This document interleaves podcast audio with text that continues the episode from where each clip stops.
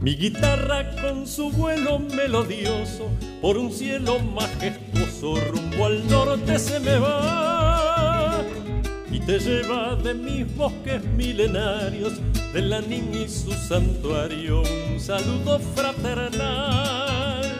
Van las nubes que soplan vientos sureños, de estos magos los ensueños coloreados de mi chay. Y en mi verso que te canta tan lejano, vaya mi abrazo de hermano criollo del Il y a une fille et trois garçons, et les trois garçons sont moustachus. Ah oui, oui, oui. Les- oui, la moustache une- était euh, indispensable. à Une époque, ouais, oui. Non, non, mais c'était une très, très, très belle époque. Donc, moi, j'ai j'ai démissionné du théâtre, tu vois. Et... Ah ouais, carrément. Ah, ah oui, oui, on s'est mis à fond avec le groupe. Bon.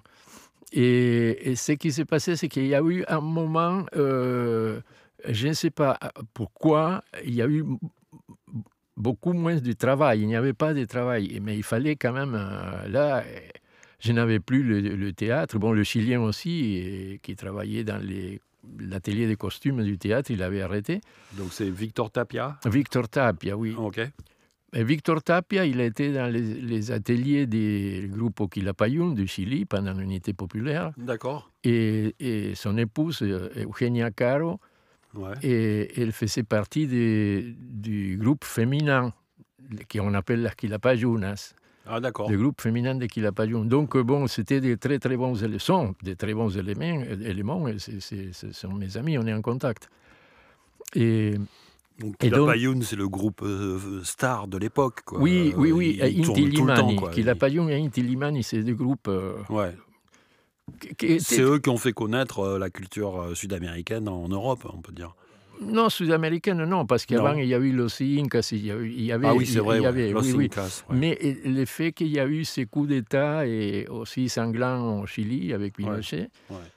a- fait que, bon, en plus qu'il a pas eu, était en tournée à ce moment-là et est devenu un, un ambassadeur itinérant des- d'une révolution, d'une situation, bon, des- des- des- disons, c'était le, groupe visible. Ouais. Donc, bon, évidemment, euh, nos deux camarades, bon, euh, ils se sont exilés, mais ah, dans des conditions beaucoup plus euh, dramatiques que, que ce que j'ai raconté pour moi, hein, Ouais, ouais. parce qu'ils ont dû partir en courant à l'ambassade pour pas être trucidés, quoi. Mais le fils, il est parti tout seul dans un avion à Cuba, tu vois. Ouf. Et donc après, ils, sont, partis. Cuba a fait des, démarches et ils ont décidé de partir à Allemagne, euh, la DDR, Allemagne socialiste à ce moment-là. Et on s'est retrouvés finalement à Essen tous. Mais c'était bien. Mais dans la première année, donc, euh, on a fait les arrangements, on a commencé à faire des concerts, on a fait le disque. Et à ce moment-là, il y a une chute de travail et, et on n'avait plus de cachets. Donc on a pris, Donc ça, c'est 81, 82, quelque chose comme ça oui, oui, fin 81. Ouais.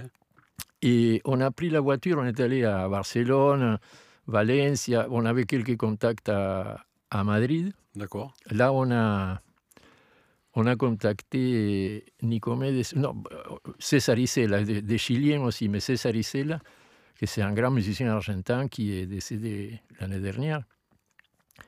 Et, c'est ça qui nous a sauvés un peu parce que César, il a dit oui, oui, je peux aller, euh, j'aimerais aller en Allemagne. Donc, bon, avec ça, tu vois, il a fait des chansons qui sont célèbres. Donc, euh, on a contacté la radio d'Allemagne et deux mois plus tard, il était avec nous. On était en train d'enregistrer là.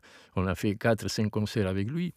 Et de retour, à Madrid, on a, on a trouvé des, des amis d'un groupe qui s'appelait, qui s'appelle, parce que ça existe, Huerquemapu, très militant, argentin. Et en partant, euh, il nous dit Eh, Attends, attends, Hannibal, je- vais te donner un truc. Tu me donnes un petit papier. Et c'était l'adresse d'un local qui s'appelle Le Chasqui, à la rue Mérignac, plein centre de Bordeaux.